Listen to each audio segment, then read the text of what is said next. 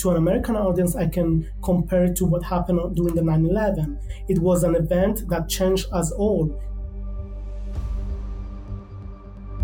Today's guest is Damian Pachter, the journalist who in 2015 broke the news regarding the mysterious death of Argentinian prosecutor Alberto Nisman. Nisman was a special prosecutor trusted to investigate the AMIA terrorist bombing, and he had planned to implicate a number of powerful people, including the president of Argentina, in covering up what truly happened. Nisman was found shot dead in his apartment, and the Argentinian intelligence service began to stalk Damian, who then fled the country after a crazy 48 hours, fearing he too would be murdered.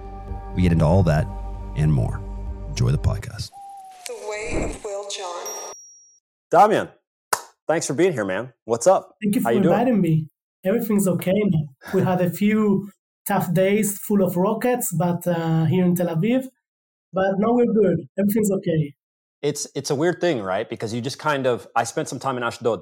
You know, uh, I was actually I almost uh, joined Ashdod, the the football club that's there. And while I was there, and I don't think I've ever told this story, I I had never really been exposed to the whole rockets can fall out of the sky at any time thing, right? And so we were coming back from training, and uh, one guy who was sitting in the car, uh, he turned on the radio real quick, and obviously, at the what I didn't know at the time is that he could hear the siren, uh, and that's what he was that's what he was hearing. And so he turned on the radio, and I'm like, "What's this guy doing? Like, why aren't we listening to this cool music? I'm enjoying this." Turns it down, boom! All of a sudden, swerves. Uh, like the guy who's driving the car realizes also what's up. Swerves in. We get into like a, the shopping mall district area, and as we, yeah, everybody runs. I have no idea what's going on, no clue, right? And but I see around me, families, kids, everybody's panicking to get inside uh, the mall, like as soon as they as they can. And uh, as soon as they, I kind of caught on, like your brain kind of catches on in moments like that, right? Uh, and uh, obviously, everything ended up being okay. Uh, but uh, I don't know what happened at that specific time, if the if the if it had gotten shut down or if it actually had hit. They told us later, but just uh, it's a hard thing to get used to, or maybe it isn't. I don't know. What's it like living there? You just so used to it now, or I, I'd like to think that you can never get used to it. You know, it's you're downtown, you're in the middle of a civilian area. It's not like you're in the border in some kind of a military construction, uh, an outpost, or whatever. You are in the middle of your home, in the middle of your life, doing whatever, and then, like you said, the alarm sounds, and then you just out of nowhere you, you go and you take cover and wish for the best. You know, I can understand totally the first experience because also my wife, she came from Germany to live with me here in Israel last year. And last year was her first time having to experience such a tough uh, experience. And also this year, now, the last week was her second. And it's, it's not scary for the people who are new, it's scary for everybody, even if people don't like to admit it, because it's not normal to live like that. And that's, I guess, summarize all. Yeah, I mean, by no means. Uh, why don't you give us a good background on on who you are? I mean, you have an interesting story of having to have also, if I understand it right, having to essentially flee Argentina for uh, various reasons. Why don't you bring us up to why that happened and, and what you're doing now? Of course. So my name is Damian Pachter. I was born in Argentina in 1984. I'm 38 years old. I was born to a Jewish family in Buenos Aires, the capital of Argentina. I lived there all my childhood until I was 11 years old when my family decided to migrate to Israel. My parents were back there in divorce. My mother was an architect and my father was a, a forensic doctor. In 1996, due to the situation in Argentina, the economic situation, and the lack of a good future, according to my mother, for me, she decided that, okay, it's time to, to move on and go to another place. So she'd been in Israel during the 70s as a volunteer in a kibbutz, which is kind of a, how can I put it? It's kind of a socialist uh, com- commune, community and Okay. people Okay. do their agricultural work. So she already had an idea what it's like to live here. And by 1996, we came here to Tel Aviv I finish here elementary school. I finish uh, high school, and then I went. I volunteered for the IDF, the Israeli Defense Forces, for three years. I became a fighter, and then when I finished those three years in 2006, I went back to live to Argentina to take care of the family of my father, who by then was uh, dead. Uh, he died a few months after I arrived to Israel. And I took care of my grandmother and my aunts, who were very old people, 90 years plus, and they didn't have nobody else but me in the world. So I went there, and in the course of that time, I started to learn uh, international relations degree in university with a specialization in journalism. And soon enough, I realized that my international relations degree won't take me anywhere. So I said, okay, where where I can do something practical. You know, a doctor goes to the hospital, an architect builds buildings, a football player plays football, but an international relations person, what do they do exactly? So I had kind of an internal dilemma. And I said, okay, let's become a journalist. I like history, I like writing, I like to speak with people. And that's how I decided to go for it. And during the middle of my degree, I got accepted to an internship for the BBC in Buenos Aires. And that's how it started. Then I went to the Associated Press, AP, as a stringer and freelance reporter. And then I became a full time journalist for the Buenos Aires Herald, which is, was back then the only newspaper written in English. And this was already 2012. And until 2015, when everything went downhill in a way. okay. Uh, and we're definitely going to touch on that. I'm, I'm curious about you know having to to also serve you know in, in Israeli defense and what that was like. As a matter of fact, I mean, obviously we we just had on uh, Uri Geller, who has an interesting story. He's my neighbor. and who's quite the eccentric guy. He's your neighbor. Yeah. Okay. we both live in Jaffa. super cool. okay, in Jaffa, yeah, where the uh, the museum is. Super super cool guy. Super cool guy. But uh, why don't you then? You say in 2015 everything went downhill. Why? So I was working as a staff writer for the Buenos Aires Herald.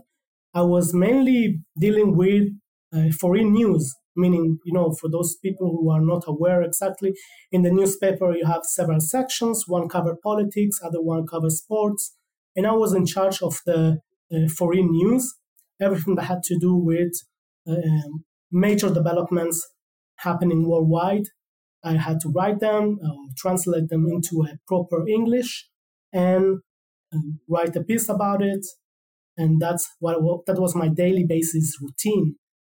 Um, however, I was also had I also had my my the points, the subjects that I was more interested in, which was always terrorism, national security, and the intelligence world.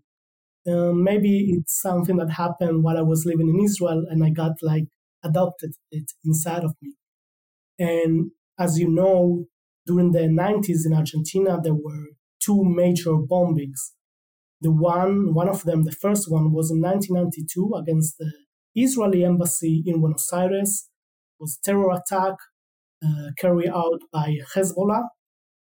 And it was the first major terrorism act on American continent before 9 11, we're speaking in the 90s. Two years later, the Amia Jewish Community Center was uh, blown up as well by another cell of Hezbollah. And I was still living in Argentina back then.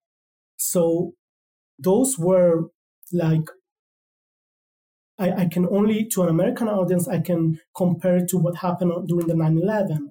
It was an event that changed us all, especially the Jewish community, because those were attacks aimed against the Jewish community in Argentina. And you kind of start feeling to see things changing around you. I was in a Jewish school. Suddenly, we have these huge cement constructions. Suddenly, the police was on a daily basis there, trying to show presence, so we will feel like more secure. Um, the big metal detectors they were also put in some of the places.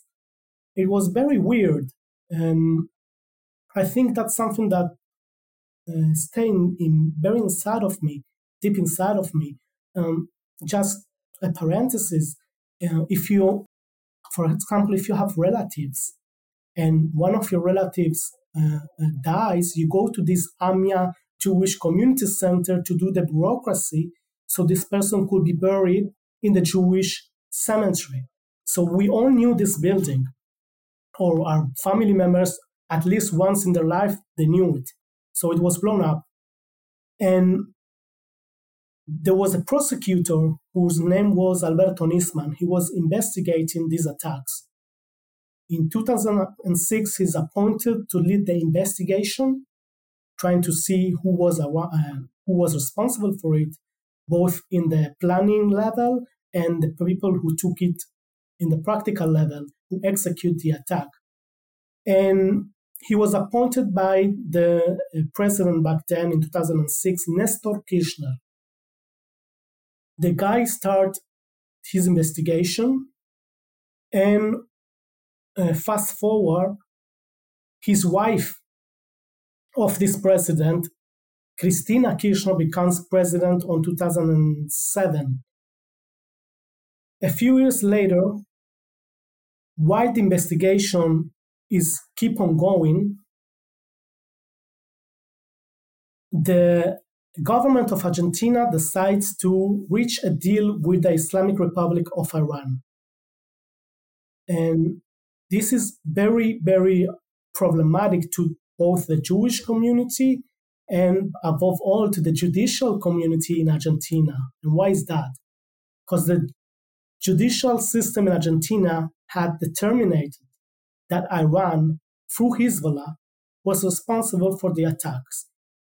So one day we woke up with the news that this government, while there's an investigation still ongoing, decided to reach a deal with them to take out the responsibility of the Iranians involved in this attack for trade benefits. Now, is the problem that it was a backdoor deal? Is the problem that they just kind of wiped the slate clean and that that wasn't going to go well? Or uh, did did the the people in Argentina or the Jewish community within Argentina feel as if uh, even having any sort of relationship with Iran in that time is basically like traitorous in the sense like it's a treacherous act to do at that time, considering that they were essentially hand in hand connected with the people that were uh, carrying out the bombing, planning the bombing, and stuff like that. What was was that the real issue, or like what what then blow it? Like what was the real thing? Yeah, it's exactly like you mentioned, because the news about an upcoming deal between Iran and Argentina was known by the press by a journalist called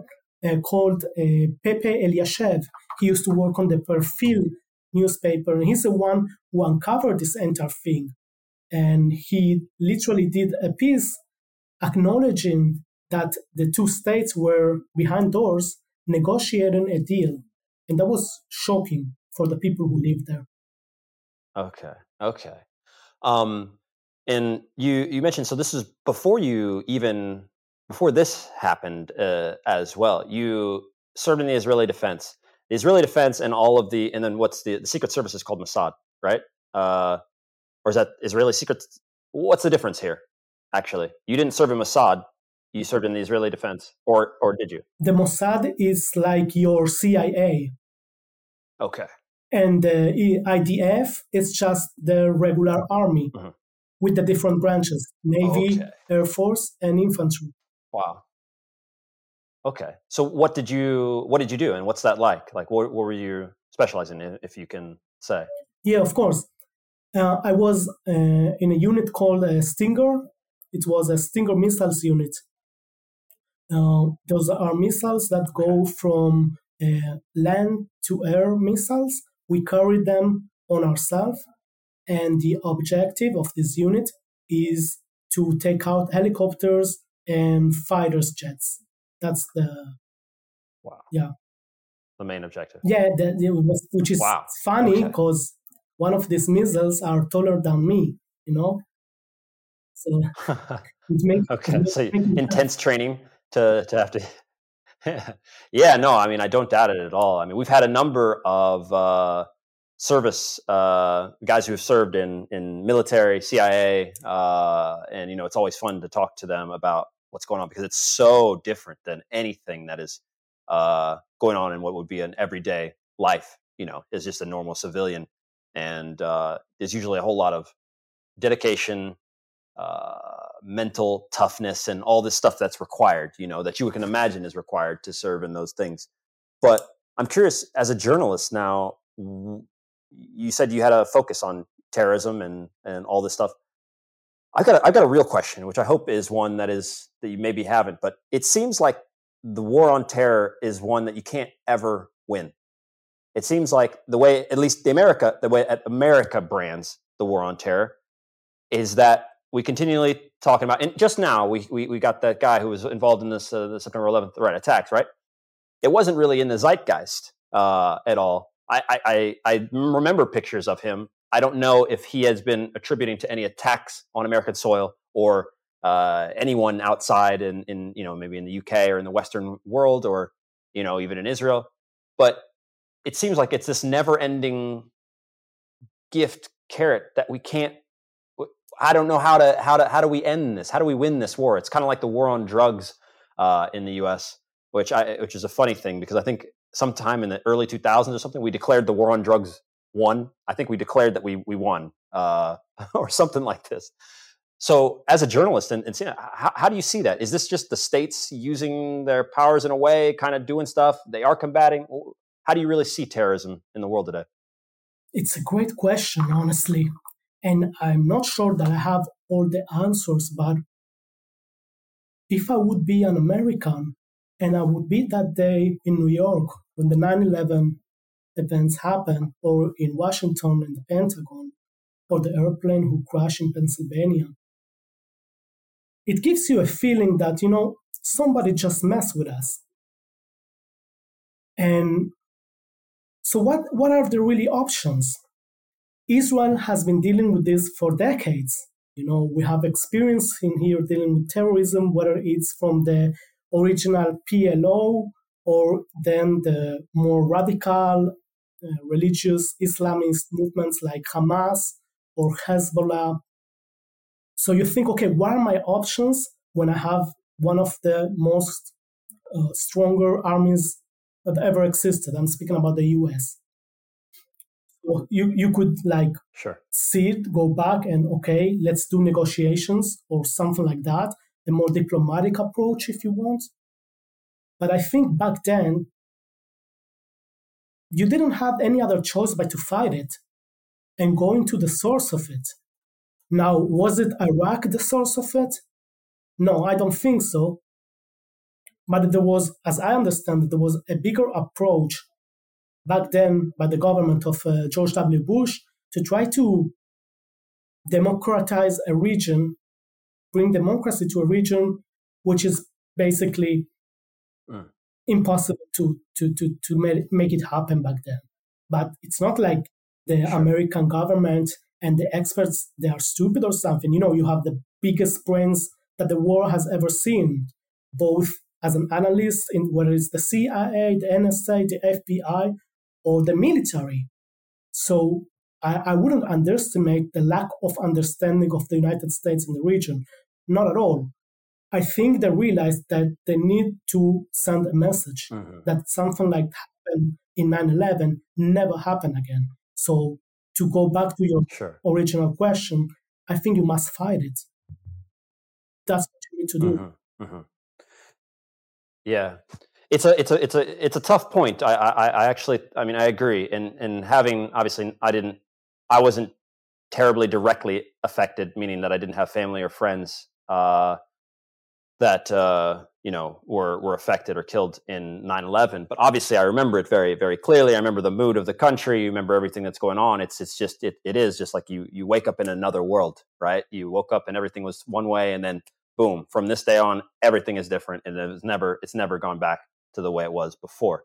Um, and I think you are definitely right when I when I think about it because it's not something that I've, I've generally given a deep thought to is like what to do.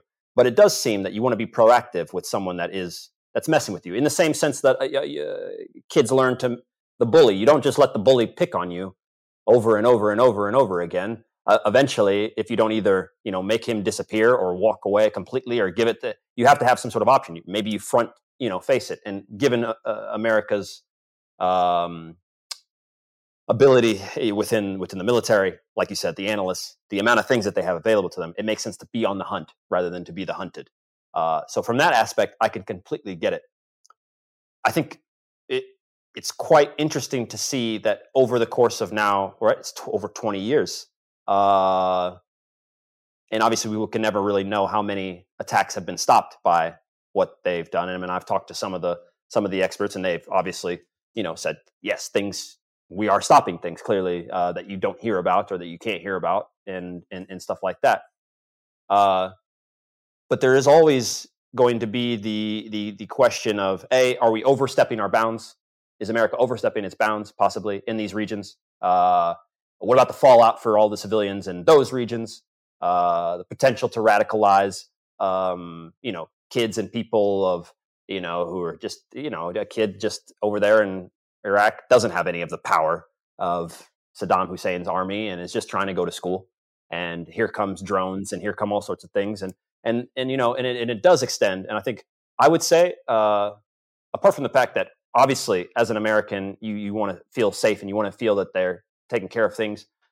Uh, America has an interesting ability to be involved in a whole lot and as you would know, I'm sure as a journalist, you can't pay attention to 50,000 things. And I think if you ask the average American, where are we engaging in conflict and military war? I don't think a single average American could tell you where we've dropped drones, where we're attacking, where there's issues and stuff like and stuff like that.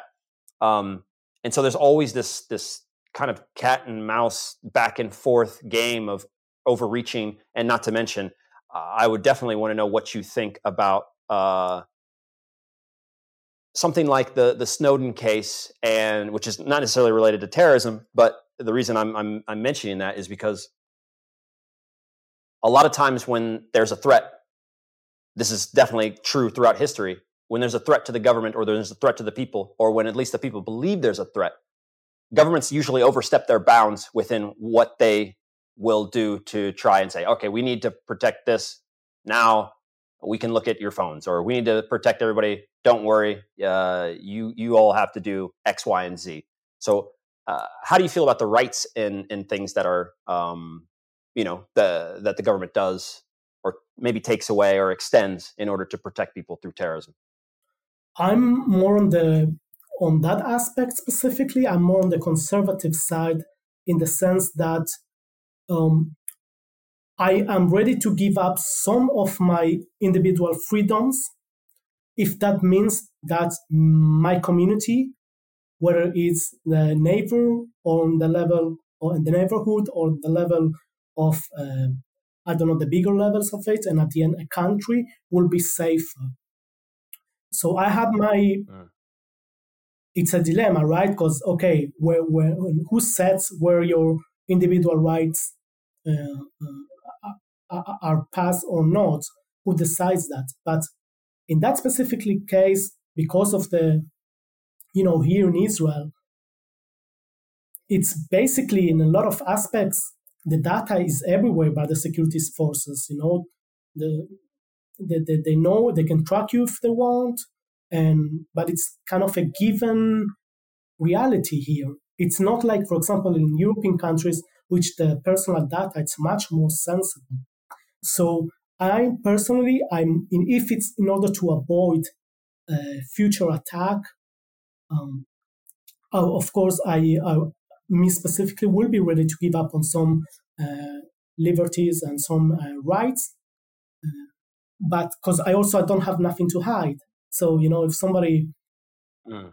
somebody listens to to my phone, okay. However, I'm, spe- I'm speaking specifically about Israel If we take it to Argentina Mm. or Latin America, that goes to a Okay. whole different level, same like it happens in another uh, Muslim or Arab countries.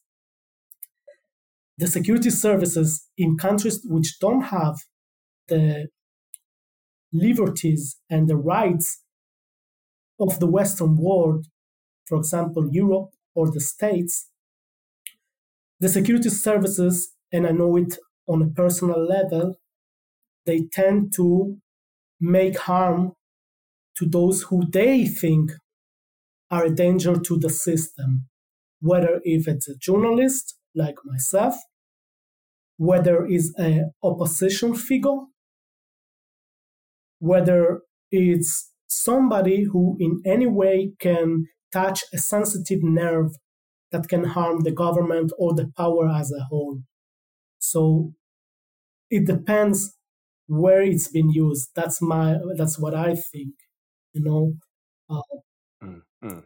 th- there are terrible things that happen all across Latin America by security forces, which they have a long history of just doing whatever they want, basically kidnapping people, murdering people, disappearing people, whether it is in Mexico, like it happened several times, or all across Latin America. Mm. I don't think in the States that's something that's likely to happen. For example, that a prosecutor will charge Joe Biden with treason, and four days later, this prosecutor will find himself with a gunshot wound in his Right. head, like it happened in Argentina. Those are the differences. Mm, hmm I see.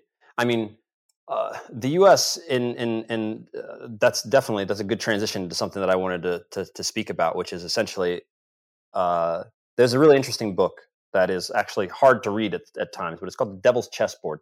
It I'm not sure if you've heard of it. Have you heard of it? I heard the name, I don't remember it specifically. It's a it's a it's a book about uh, I believe it's Alan Dulles, who was I believe the head of the CIA for a large period of time, uh, and his brother. They were heavily involved within the, the intelligence community and the CIA in the the U.S. Uh, throughout I believe I want to say the 60s, 70s, 80s, maybe uh, maybe 50s, 60s, 70s.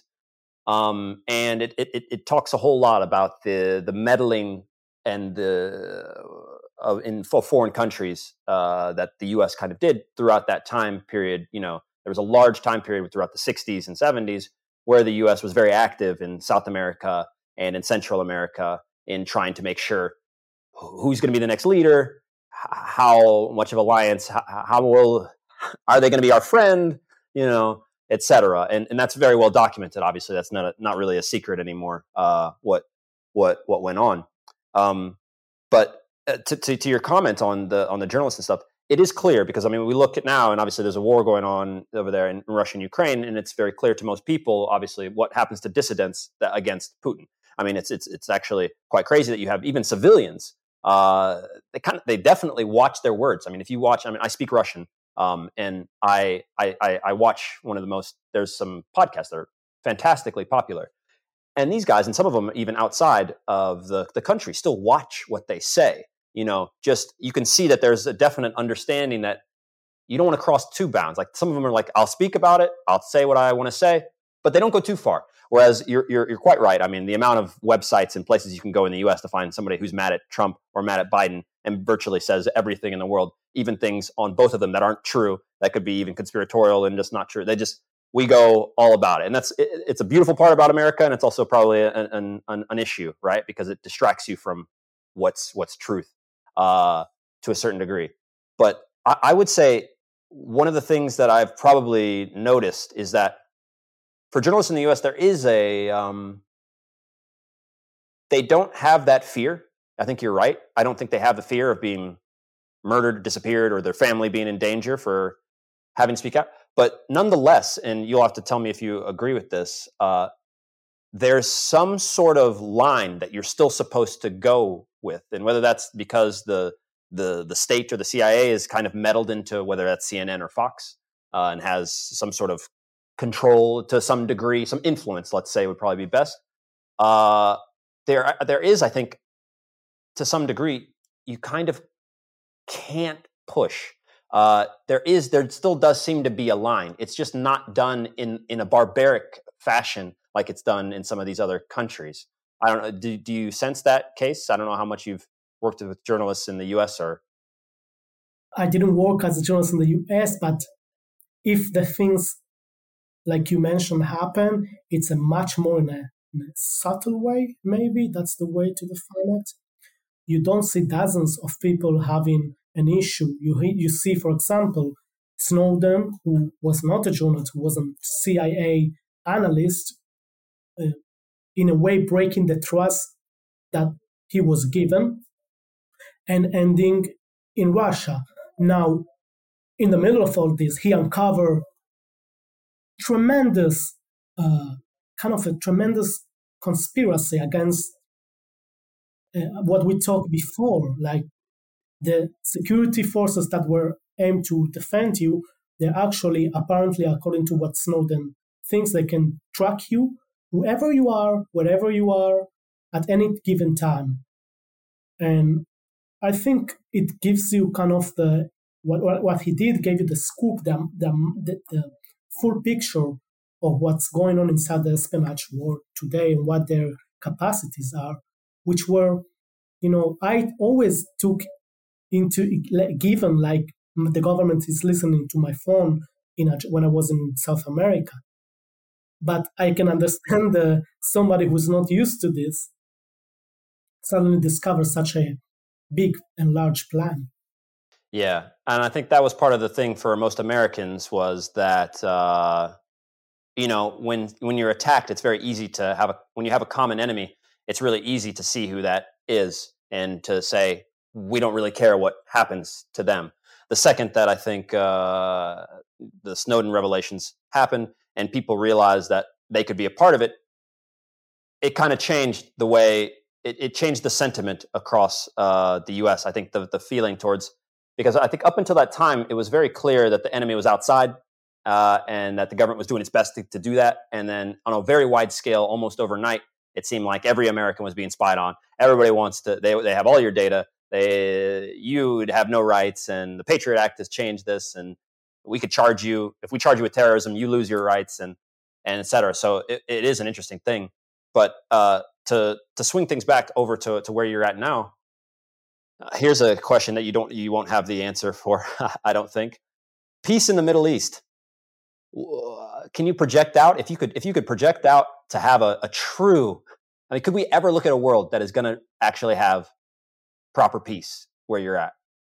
Between Israel and Palestinians, for example? Sure. I don't believe that it's possible.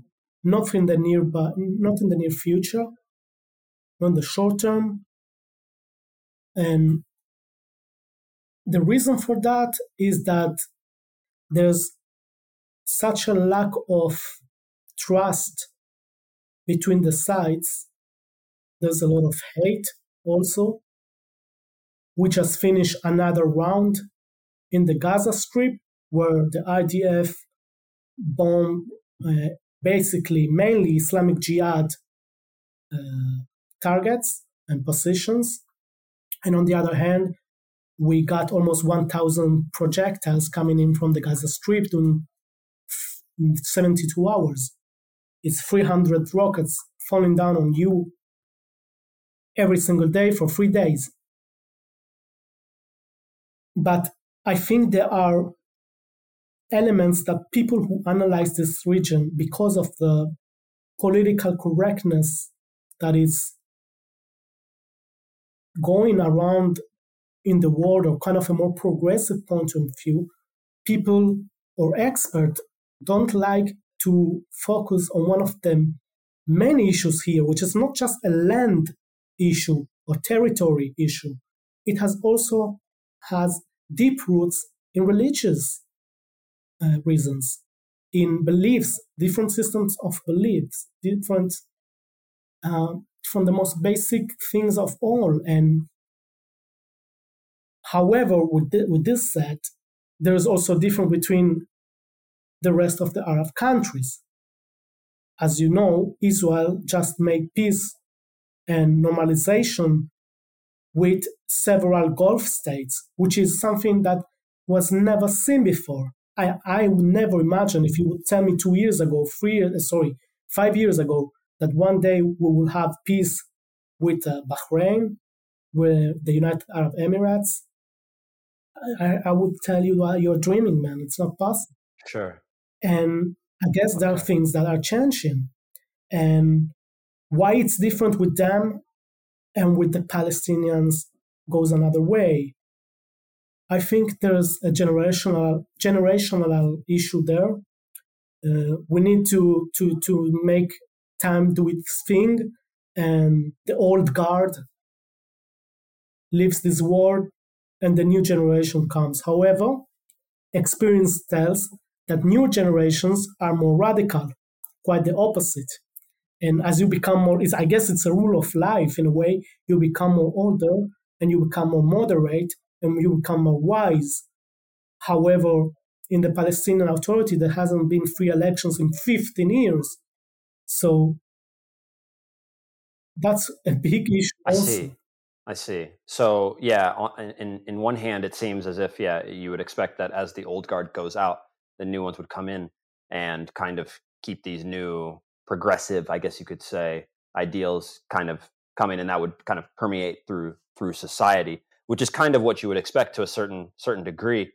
Uh, but to, I mean, I was there. I spent a, a decent amount of time there in Israel, uh, and would you say that it is the general consensus? And I've seen this in a, a few, not just documentaries, but a, a few YouTube videos with interviews of Arabs and Jews living within Israel, um, which was also something that I didn't, I was unaware of before going there. Uh, how that that's the case. I, you know, you only hear you only hear and see when you see it in, in, the U.S. It's only like okay, Pal- Palestinians and Jews are fighting, and Arabs versus the Jews, and there's just this. You don't know if you don't look in close of it. You don't realize that they're it's it's quite diverse when you're when you're uh, actually in the country, I, and I uh, they're living side by side. Of course. right yeah and I, you wouldn't know this as, a, as a, you know as just an american outside where you only hear the the superficial nature of the conflict. Is it is it true, or would you would you say that it is true that I've seen stats as large as like people saying 99% or 90% of the Arabs and Jews living within Israel do not care about this conflict at all.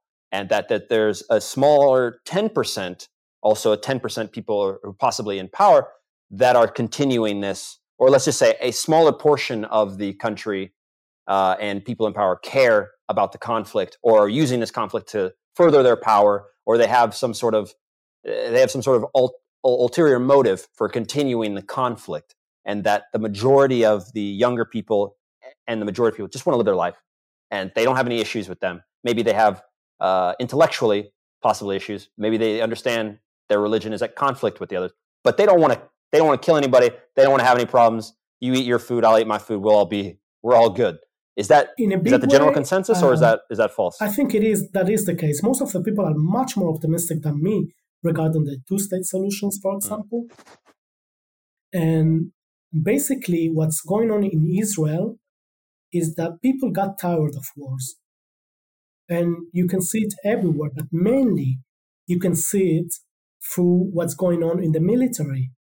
Israel didn't have any ground massive operation since 2006, which was with the Second Lebanese War. And why is this? Or why, for example, when Hamas or the Islamic Jihad launch rockets from Gaza, why you don't see a big military ground operation there? Well, because the government, but mostly the people realize that they don't want this anymore. They don't want to send their kids to a pointless military operation in a faraway region and come back in uh, uh, death, you know, in a casket. Mm-hmm. Mm-hmm. Um, there's no more support in, and this is my personal view, there's no more support in Israel for long wars and big wars and big infantry maneuvers on another countries. It's done. Mm-hmm. The operations are being carried out by the Air Force and by maybe in the most extreme case, commandos. But I think the time of a big military infantry maneuver is over, unless something really big happens, like, for example, that, that leaves you without a choice. Mm-hmm. Mm-hmm. A political assassination of a prime minister, a massive kidnapping of uh, troops by terror organizations, rockets that fall down on a kindergarten, maybe. Maybe that's mm. that could be, mm. and I'm also not sure that that's the case. But my point is that there's not much more support here for infantry maneuvers in Arab countries. I think it's done. I mean, that's a that's a great thing. I mean, that's always that's great to hear because I mean, when the sentiment is gone from wanting to carry on a, a long term war, the government has to look to other ways to please its constituents.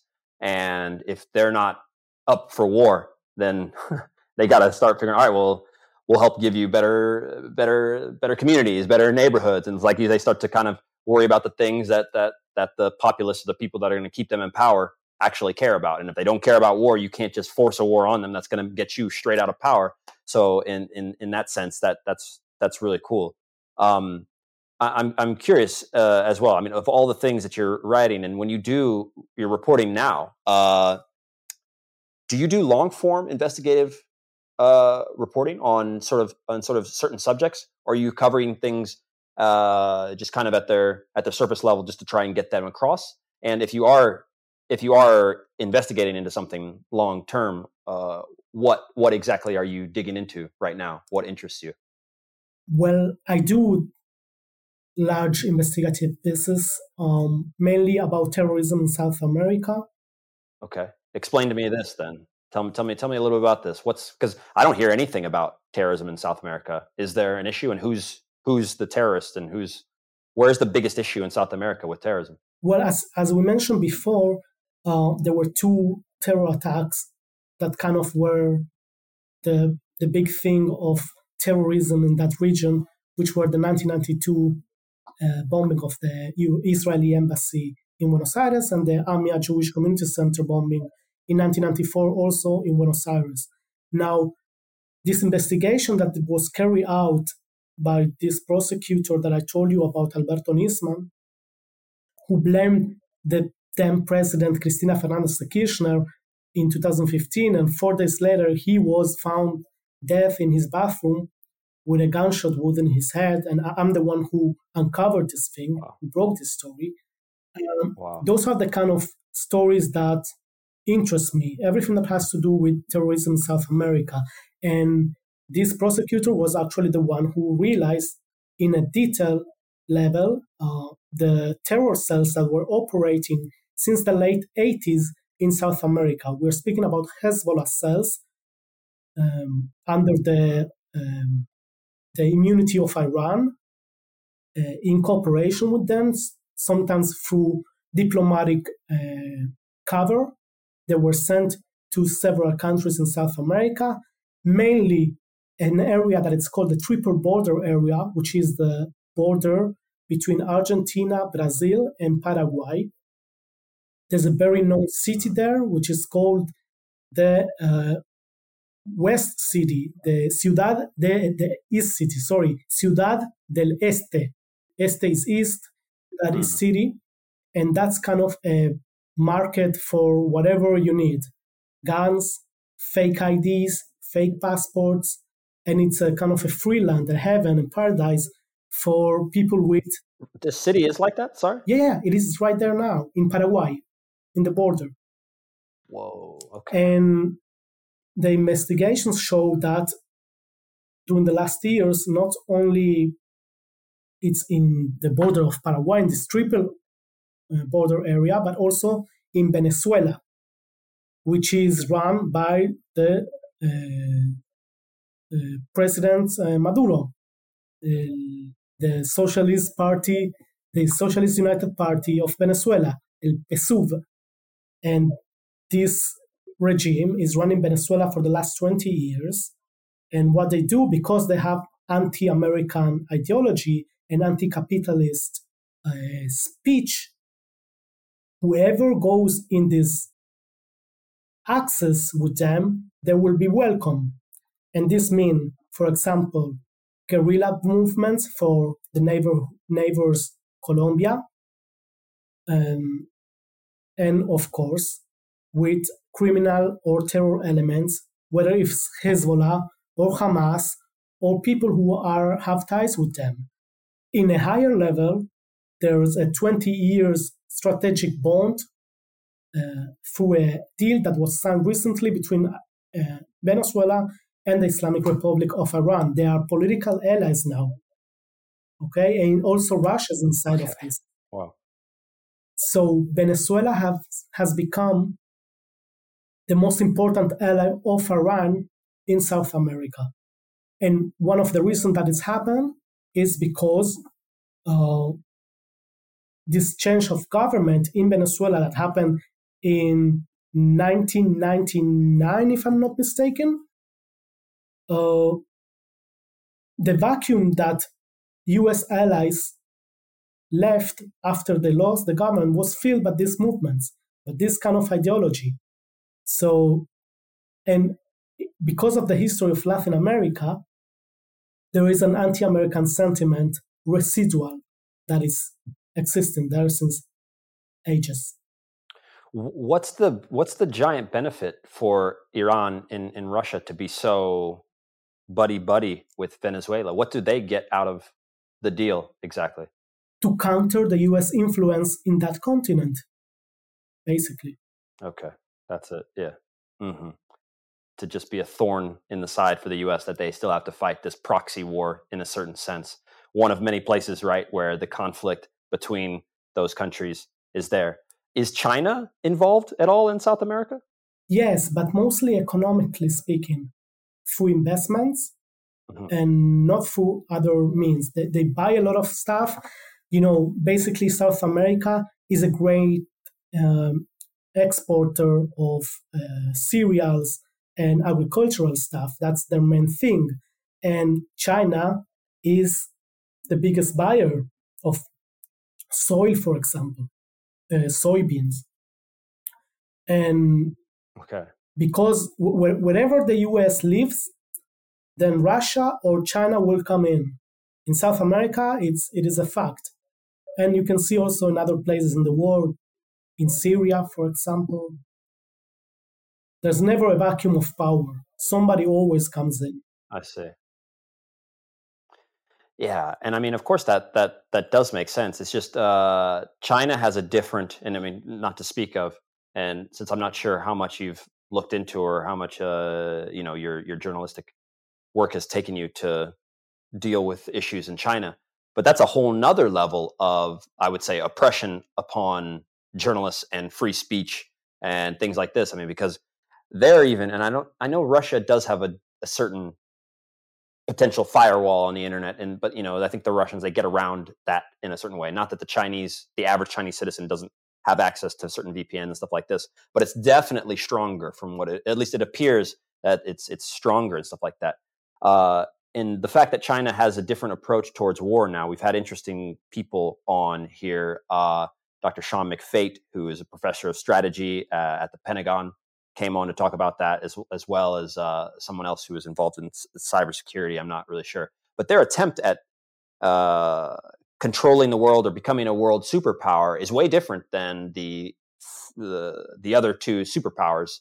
Uh, you know, America with its innovation and, and push like this, and, and, Russia with its you know its force and, and understanding of where they're where they're at and defending their region in in in Europe. China has gone with this underhanded long play, long form of disrupt and kind of come in and to to structurally, you know, uh, embed themselves in certain communities and societies and stuff like this to figure out how. Of course, as we see now with this, uh, with Nancy Pelosi going to visit Taiwan, right? Uh, eh, there, there was a tweet that I guess was deleted saying that they would shoot down her plane. I don't know if you, if you saw that. They, one of the states. It's not yeah, it was not directly related to the states, but it was another state website, and they actually they deleted the the post saying that we would shoot down your plane if you even dare come over there.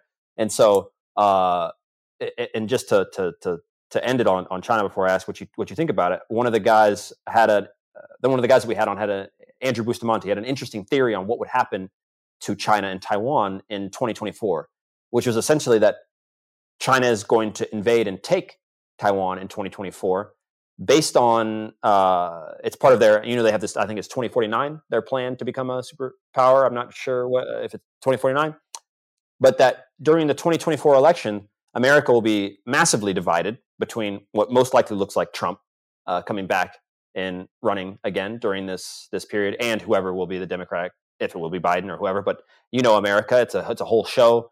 Everybody's distracted with it. And because of the current situation and how we dealt with the Russia Ukraine, where we're helping, but we're not. We're not. We didn't send forces, you know, uh, and it would be probably hard, to be honest, to engender a whole lot of people to just be like, let's go fight in Ukraine. Let's send troops. Let's send ground troops, or let's send. It's going to be tough. So, at the same sense, when you look at if China was to truly invade Taiwan, average American doesn't know where Taiwan is. They don't know what's going on there are you going to be able to drum up anything other than sanctions and uh, China can basically do this? Who's going to stop them? Russia's not going to bother, and then they can they can pretty much do it. So I don't know what that sounds like to you, and I don't know how much you've dug into China, but I find their whole strategy just incredibly interesting uh, as a country.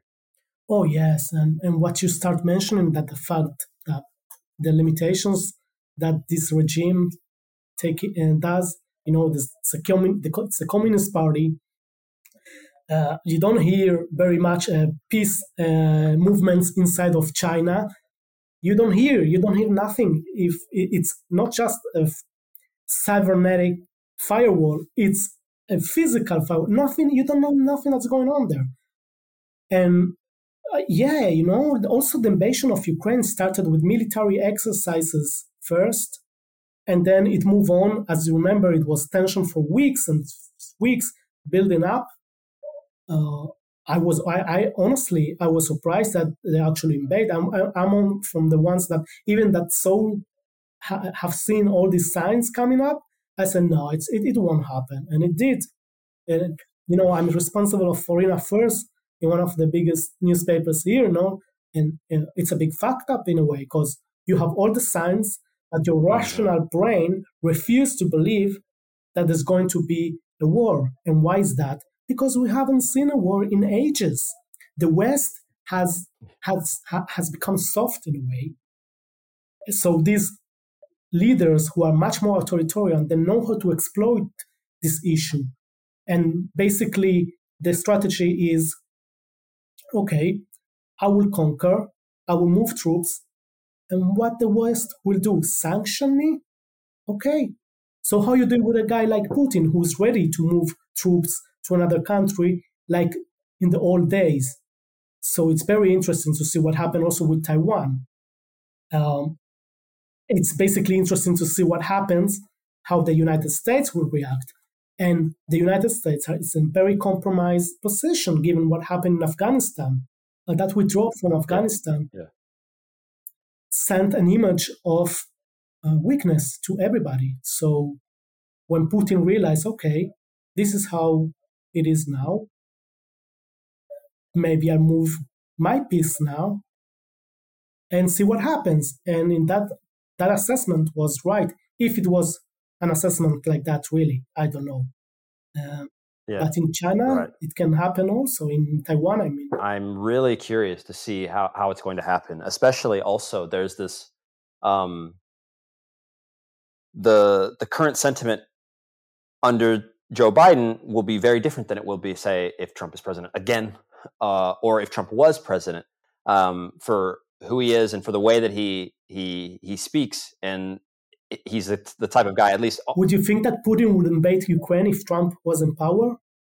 That is that is such question, an interesting right? question.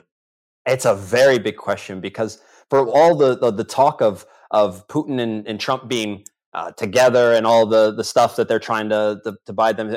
Trump would hate, at least on this very surface, uh, he would hate to be done one one upped or to, to, someone to make him appear weak.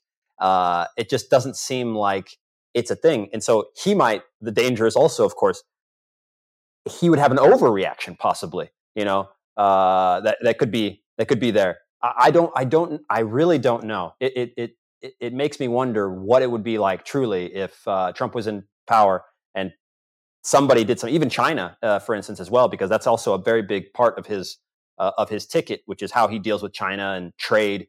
And uh, you know that's a that's a big thing for him. The economy and money. That's how he built his brand. He has to be seen to be strong on making money and doing all this stuff. I would. I, I really don't know. It's it's it's a fantastic question. I mean, we'll see. I mean, just like the very first time I remember in 2016, I had a friend uh, who's also American, and I was playing in Finland at the time, and they were asking us early on, like, is this guy gonna win? Like, it's impossible, right? He's gonna win. And by then, we'd already seen like we were telling people, I think maybe like it wasn't for us. It wasn't like a crazy thing anymore. It was like I think maybe this guy could win, and then obviously it happened. And so for it to happen again, there's not a Republican out there that has a stronger following than Trump now. Still, uh, you know, so if he wins the ticket, I, it's it's a mess. I'm not sure what you think about it or how you guys follow it, but it seems crazy. It, it could happen easily.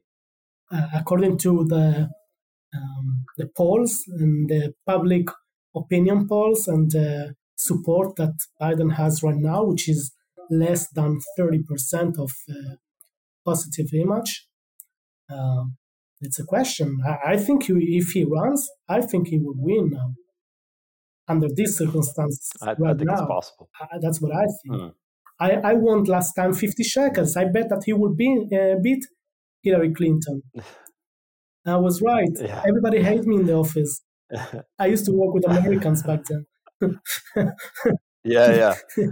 And and as a uh, I mean, and we're just about done here. And and as the thing, it's funny because you mentioned Hillary Clinton, and I saw headlines saying she was going to attempt to to run again, which would also just be an insane, you know, thing to think that we, if she were to actually, you know, be on the ticket again and to have uh, Trump versus Hillary, or or uh, it would just be, it's a show, uh, you know, and America loves a show, and that's part of that's part of the good and bad of uh, of America. To be perfectly honest, uh, everything is a show, marketing on steroids, um, you know, and uh, I don't know what's going to happen. But yeah, I could see, I could absolutely see it's no longer. I think that's part of the the thing. It's no longer crazy if Trump wins.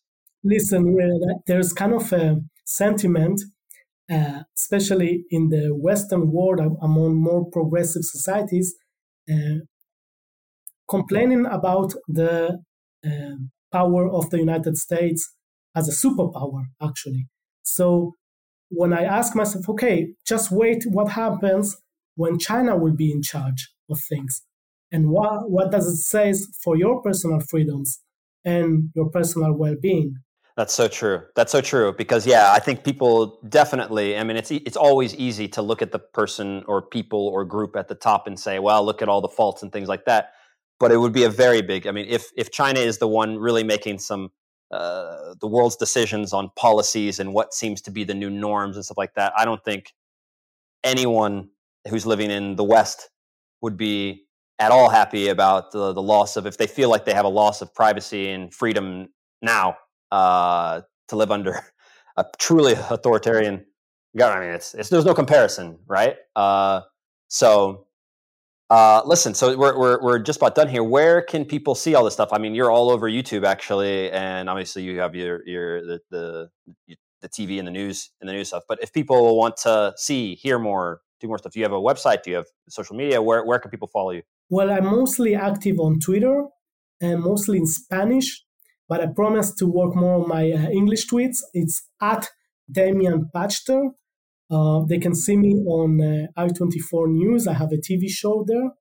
And uh, also, well, if you read Hebrew, you can read me on Israel Hayom. Those are the places where I work. Okay, okay, okay, yeah. All right. Well, we'll link. We'll link to everything. Obviously, uh, listen. It was. Uh, it's really. I love these type of conversations because it allows just to, to it's a perspective that I you can't just get I can't just walk down the street like if I was in the U.S. Just walk down the street and ask somebody, "Hey, how's it going in South America and uh, and in Israel, and what's the actual thing?" So I, I love these conversations because they're actually they open up your mind in a way that I think everyone should look to to actually try and understand the world, which isn't through just the media, but I think through actual conversation and hearing pointed questions, so you can hear what someone thinks deeply about a subject, uh, rather than just being like, I saw a Facebook post that said goblins were taking over Rwanda. You know, that's what's happening. It just doesn't make any sense. You know, uh, so definitely cool. Uh, I appreciate it, man. We'll have to do it some other time. And uh, thanks again. Thank you for inviting me. It was a pleasure and amazing questions. It's really fun.